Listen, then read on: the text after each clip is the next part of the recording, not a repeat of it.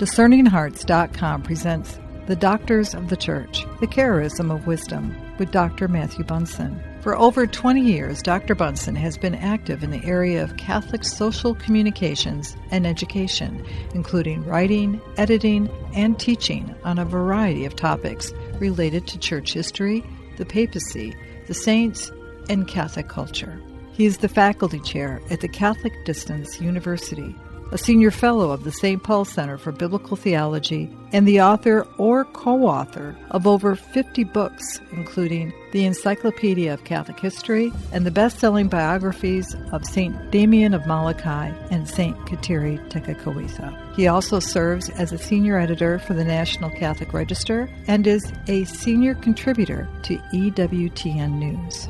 The Doctors of the Church, The Charism of Wisdom, with Dr. Matthew Bunson. I'm your host, Chris McGregor.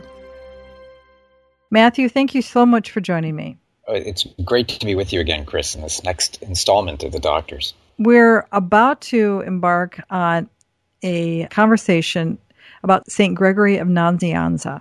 Uh, he was named a doctor in 1568 by Pope St. Pius V at a time when the church was really pushing ahead with the great Catholic reform, with the, the reforms of the Council of Trent and the renewal of the church. A very spiritual man. Pope Benedict XVI would say that he loved philosophical and spiritual meditation, that solitude fascinated him. Yes, it did. We see in the, the life of Gregory uh, the a permanent tension between what he felt he was sort of born to do, and that was to lead a life of seclusion, of prayer, and meditation. And then the, the great call uh, to which he responded in becoming a priest and then becoming a bishop, in serving as he was called by Christ to do. And for him, it was a constant struggle. It was a great cross, I think, in his life. And we can honor St. Gregory because of his willingness to set aside his inclination towards solitude, toward a life of rigorous prayer and asceticism, a solitary life, uh, in favor of the harder road, uh, the, the road of the cross for him, which was to be out in the world, defending the teachings of the church, serving as a priest, as a bishop, as a defender of orthodoxy at a time when, as we're going to talk, the, the Arian heresy had seemed to uh, risen again into ascendancy. And so for him, his life from the time that he was born, uh, probably around 329 or 330, until his very death in, in 389 or 390, was one of that permanent tension. And that's one of the, our first lessons in him, uh, in recognizing in ourselves what we may be called to do, as difficult as that path might be. It reminds me of another personality who we all know so well, and that's Pope John Paul II, who, if I'm not mistaken, in his early years had such a great desire to become a Carmelite and to enter uh, the Carmel, the monastic life, to be able to deepen his prayer. And yet he was called out under circumstances to be a pastor and then a bishop and a teacher. He was. It, it, it's a, a, very apt um, historical uh, analogy uh, that you're noting. Uh, he was uh, feeling very much called to the, the life of prayer and solitude in the Carmelites. But similar to the life of Gregory, uh, John Paul II, Karol Wojtyła, uh, was discouraged in this uh, by his own uh, leaders, his, the Archbishop of Krakow, who basically told him, No, I, I will not allow you to sort of shut yourself away from the world because we need you. And that wasn't a condemnation in any way of the contemplative life, but it was a recognition that he was needed elsewhere, that the church needed him and certainly history in the case of Karol Wojtyła and history in the case of Gregory of Nazianzus proved that the instincts of those around them, that these were people called by Christ to serve in the world, I think that were, were completely validated uh, by the extraordinary service that they rendered to the church and to the world. You speak of the Arian heresy and we've talked about it repeatedly yes. since we began. It, it seems to be our, like this recurring theme throughout all of the, the early uh, discussions of any of the doctors of the church. Just once again, yeah. in, a, in a nutshell, how do we recognize the Arian heresy? Well, in a nutshell, the, the Arian heresy proposed that Christ is not uh, an eternal being, that the what we understand now as the Trinity, uh, we could not identify with Christ. In other words, that uh, Christ is the Son of God, but he was created at some point. As the famous Arian dictum said, uh, there was a time when he was not. And that, of course, has immense ramifications for the understanding of truth, the understandings of the teachings of the church that if there was a time when Christ was not, what does this say about the Trinity? In fact, what does this say about God? What does this say about our salvation? Uh, all of this, the, the, domino effect that one can imagine that would flow from the idea that there was a time when Christ was not, that he is not eternal, created within the church this immense heresy. And it was perpetuated not by the mass appeal not by the fact that the Christian faithful all over, especially the Eastern Church, ran and embraced it, because it was able to secure political support from a number of emperors, especially in the East, who then imposed it from the top down uh, by appointing Arianizing, as they say, bishops, who themselves appointed Arianizing priests, who then basically forced it on an, an angry and often very resentful faithful. But we have to remember the, the power of the state at the time and the, the control that the, the emperors tried to exercise in removing bishops, in exiling popes. It made the situation ideally suited for them, for the Arians to win political victories, and by doing so, uh, being able to impose their heretical views on the rest of the, the Orthodox Church. And what I mean Orthodox in the sense of the faithful church. And those are the circumstances that really colored the lives of these early doctors of the church. And, and Gregory Nazianzus and, and Basil were not exceptions to this.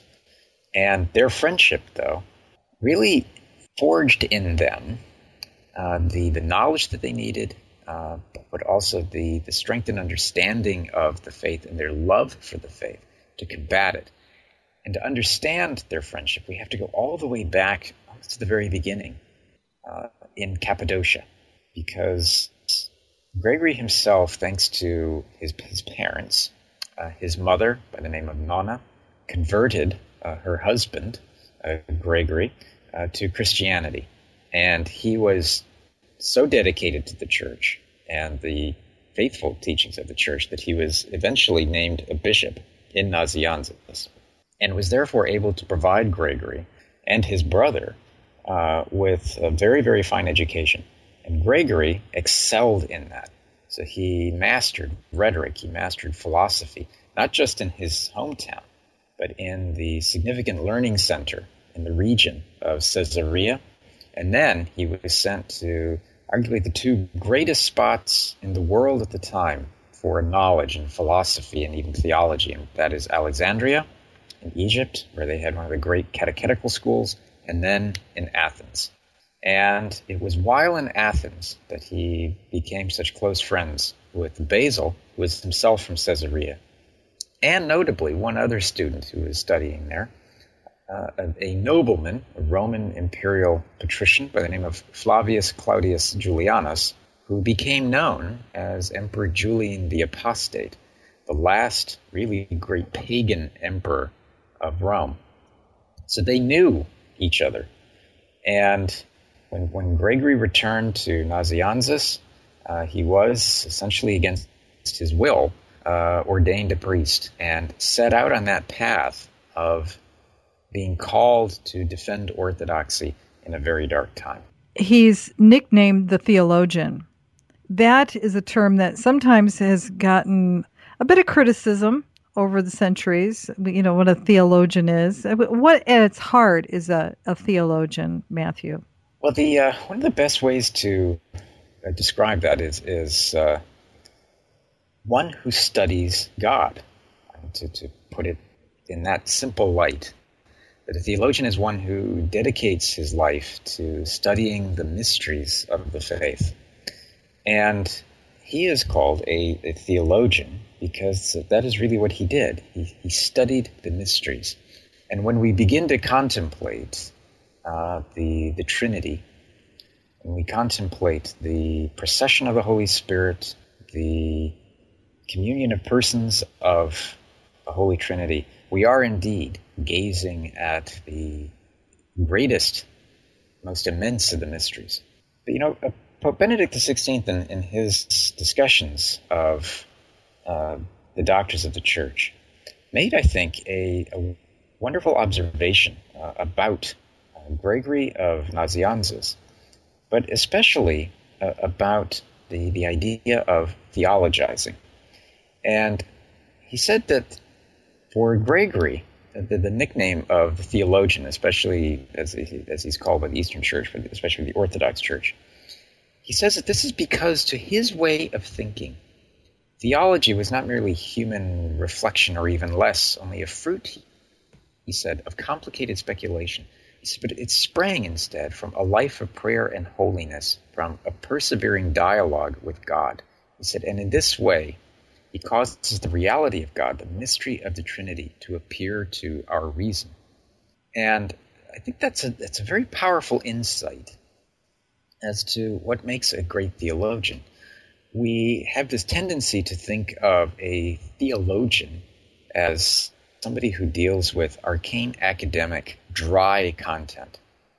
And yet, as Benedict shows us with Gregory, as Benedict shows us with his own life, his own life, that there has to be that fundamental connection between theology and prayer, between theology and the love of the church, between theology and obedience to rightful authority, to the magisterium of the church, so that you exist within that beautiful universe of faith, of prayer, of the life of the church.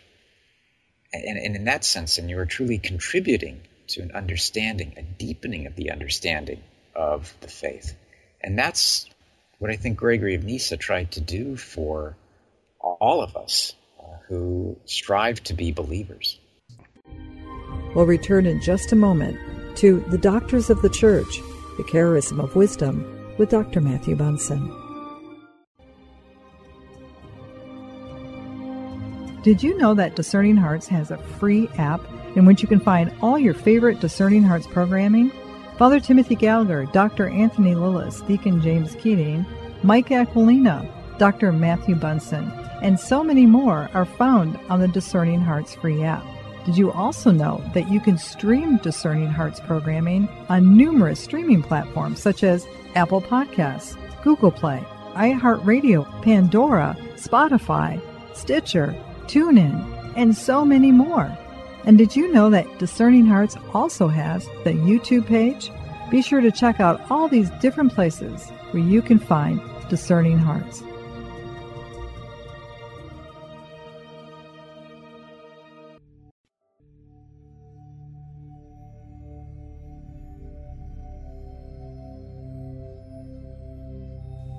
The Creed I believe in one God, the Father Almighty, maker of heaven and earth, of all things visible and invisible. I believe in one Lord Jesus Christ, the only begotten Son of God, born of the Father before all ages. God from God, light from light, true God from true God, begotten, not made, consubstantial with the Father. Through him all things were made. For us men and for our salvation he came down from heaven, and by the Holy Spirit was incarnate of the Virgin Mary, and became man. For our sake he was crucified under Pontius Pilate, he suffered death and was buried, and rose again on the third day in accordance with the Scriptures. He ascended into heaven and is seated at the right hand of the Father.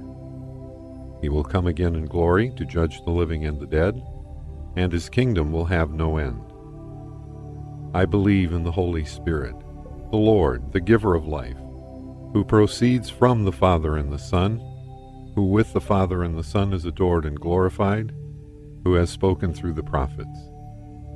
I believe in one, holy, Catholic, and Apostolic Church. I confess one baptism for the forgiveness of sins, and I look forward to the resurrection of the dead and the life of the world to come. Amen.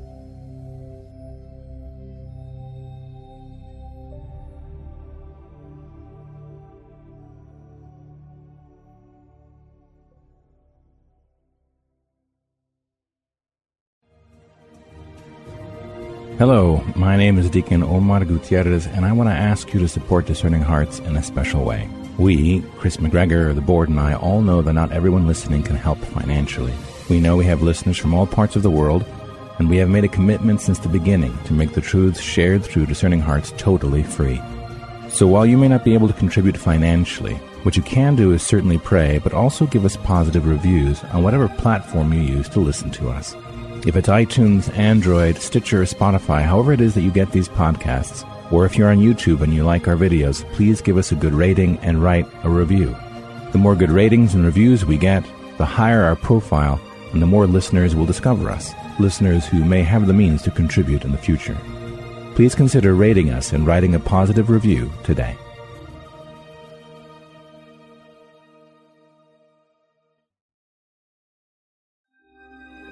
We now return to The Doctors of the Church, The Charism of Wisdom, with Dr. Matthew Bunson. When talking about Gregory of Nazianzus, his response to that Arian heresy that you described so beautifully just a few minutes ago, that is so key because he dives into the heart of the Trinity and for and, and being able to break open why the belief that God is Father, Son, and Holy Spirit is so intrinsic to understand who we are as believers, as Christians, and that it's not necessarily like other beliefs who do not hold that same truth in their hearts. Yes, exactly. Uh, we find in his writings, and we, it's also reflected in his poetry. I mean, it is estimated, I think, that he wrote anywhere between 18 to 19,000 verses of poetry. All of those reflecting his meditations on the faith. And in trying to defend the teachings of the faith, but especially the, the doctrine of the Trinity, uh, and, and this is consistent with what we find with so many of the church fathers of the, the fourth and fifth centuries, when in this kind of crucible of heresy, they were able to burn away the heretical teachings and, and came away with the purity of the faith as you would gold in a furnace. And in Gregory, we have theological contributions that cover almost the whole of the Trinity.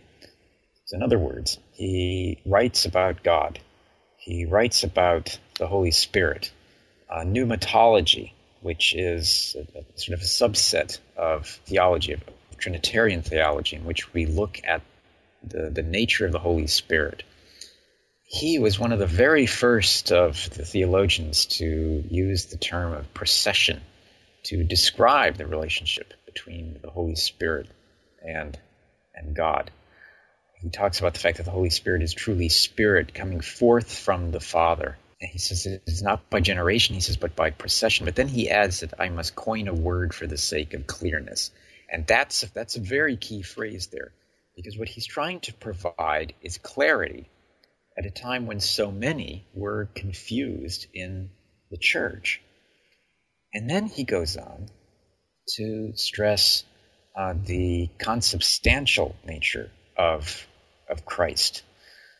And in that sense, he's upholding the, the Nicene Creed. He is upholding the unity of the teachings of the church. And again, to go back He is stressing the clarity that authentic teachings can provide. And then he talks about the relationship of us with, with God, with the Trinity, that uh, we ourselves are called to uphold the Son as our model. Uh, and in that sense, too, uh, our participation in the life of the Trinity. So it's an all encompassing uh, way of looking at the faith at a time when we needed it the most. And he put himself to the service of the church. And we see again and again, he, he was ordained essentially against his will. He was then he was also convinced by Basil and his, his father to become a bishop in a diocese that he did not want to go to, and we, we can talk about that. And it placed great strains on his uh, friendship uh, with, with Basil. But he also did these things because he felt compelled in obedience, uh, and he also recognized the need kind of maybe new to our vocabulary, and that's consubstantial. Of course, that's the term that w- was brought forward in the new translation of the Roman Missal for those who speak English. And many thought, well, you know, that's too big of a word. People will never get what consubstantial yes. means. Yeah, well, when we are discussing um, the, our understanding of the, the Holy Trinity, uh, we always arrive at the word consubstantial. And of course, you're absolutely right that that has come into uh, the vocabulary more than ever. And I think that's one of the, the great values of the new translation. Mm-hmm. Uh, that it is in closer fidelity to the original Latin and the, the original language of, of the Creed, uh, but it also helps Christians in exactly the same way that, that it would have in the time of Gregory, in the time of the Church Fathers, to be very precise in what we're saying and then to force us to meditate a bit on what this means. Consubstantial, essentially, uh, is from the translation of the Greek for uh, what we mean by the relationship.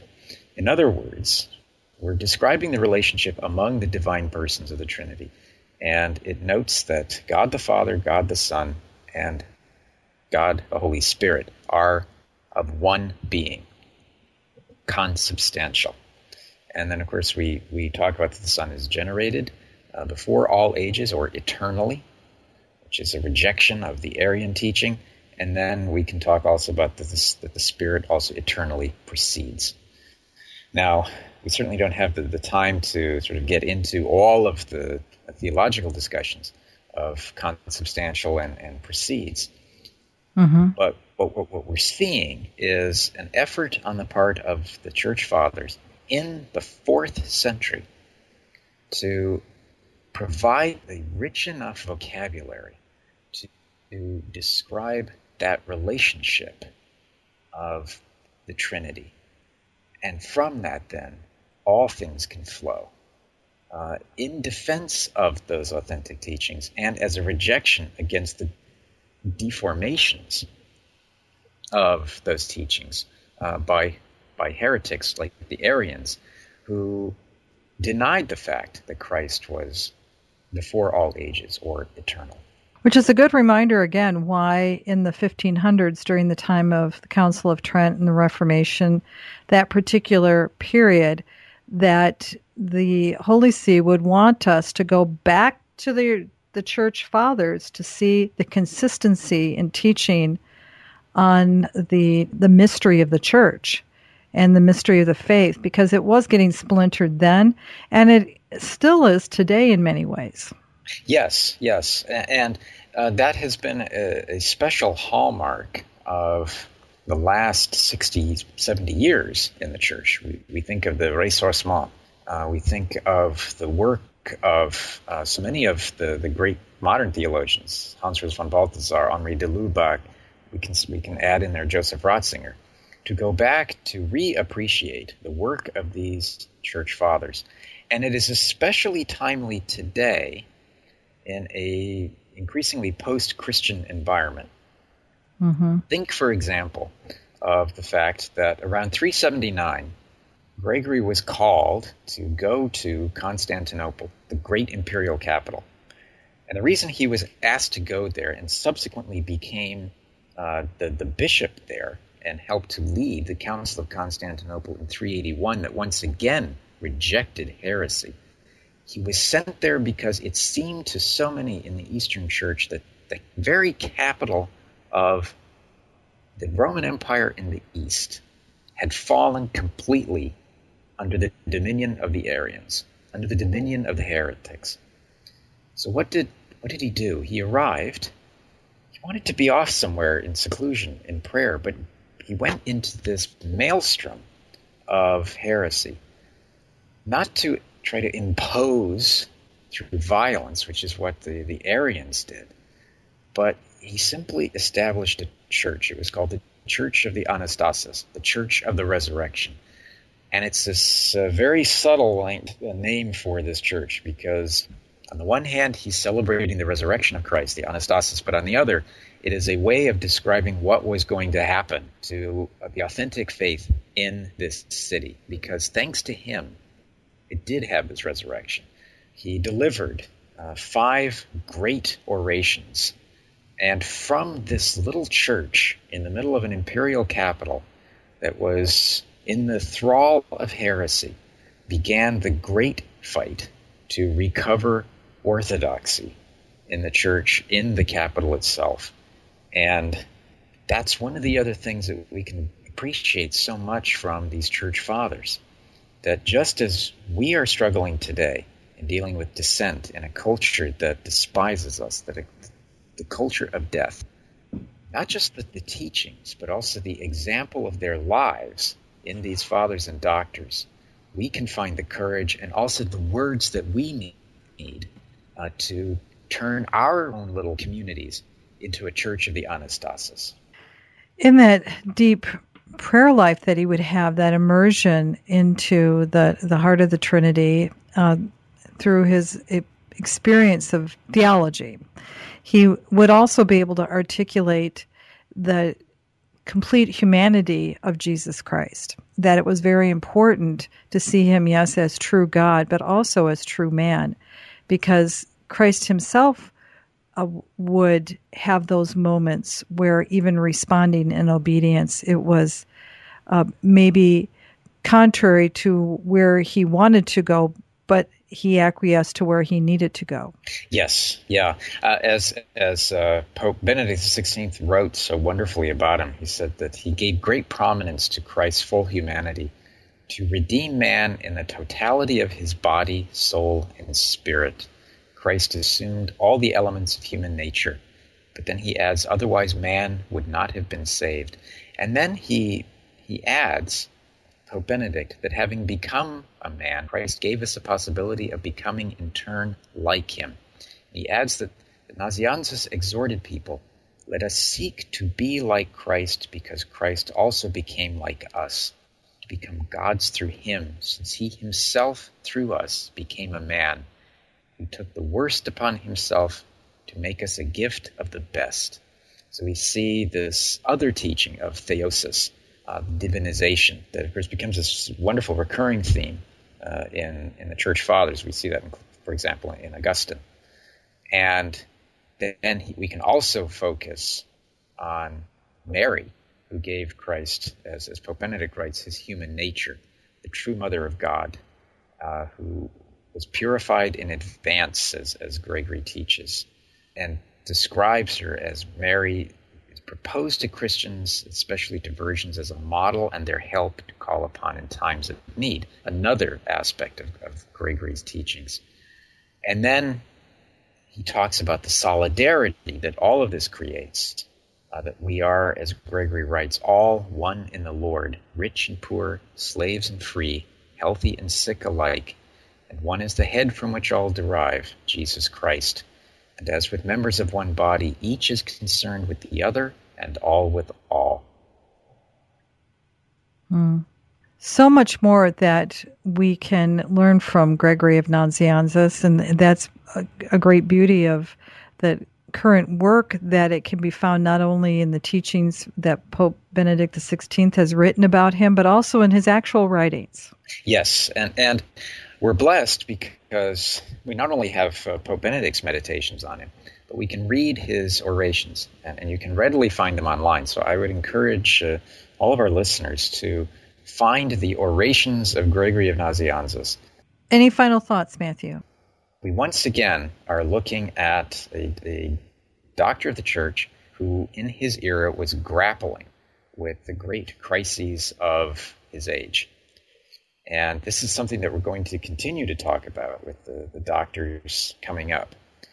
And one of the great roles of the doctors of the church is to give us prescriptions, uh, so to speak, to dealing with heresy. And we find heresies popping up again and again, but it always seems to be just a new version. And it's an old heresy with a new face or a new wardrobe. And the doctors of the church, like Gregory and, and others that we've been discussing, help us to really find the antidotes to the poisonous teachings of a bygone era that we're dealing with today. There is that sort of perpetual value to the doctors. And the more we study them, the more armed we will be, and the clearer we can be in our understanding of the faith. Dr. Matthew Bunson, thank you so much. It's great to be with you, Chris. You've been listening to The Doctors of the Church, The Charism of Wisdom with Dr. Matthew Bunson. To hear and or to download this conversation along with hundreds of other spiritual formation programs, visit discerninghearts.com or you can find it in the free Discerning Hearts app. This has been a production of Discerning Hearts. I'm your host, Chris McGregor. We hope that if this program has been helpful for you, that you will first pray for our mission, which is to offer authentic and rock solid spiritual formation freely to souls around the world. And if you feel us worthy, consider a charitable donation which is fully tax deductible to help support our efforts. But most of all, we hope that you will tell a friend about discerninghearts.com and join us next time for The Doctors of the Church, the Charism of Wisdom with Dr. Matthew Bunson.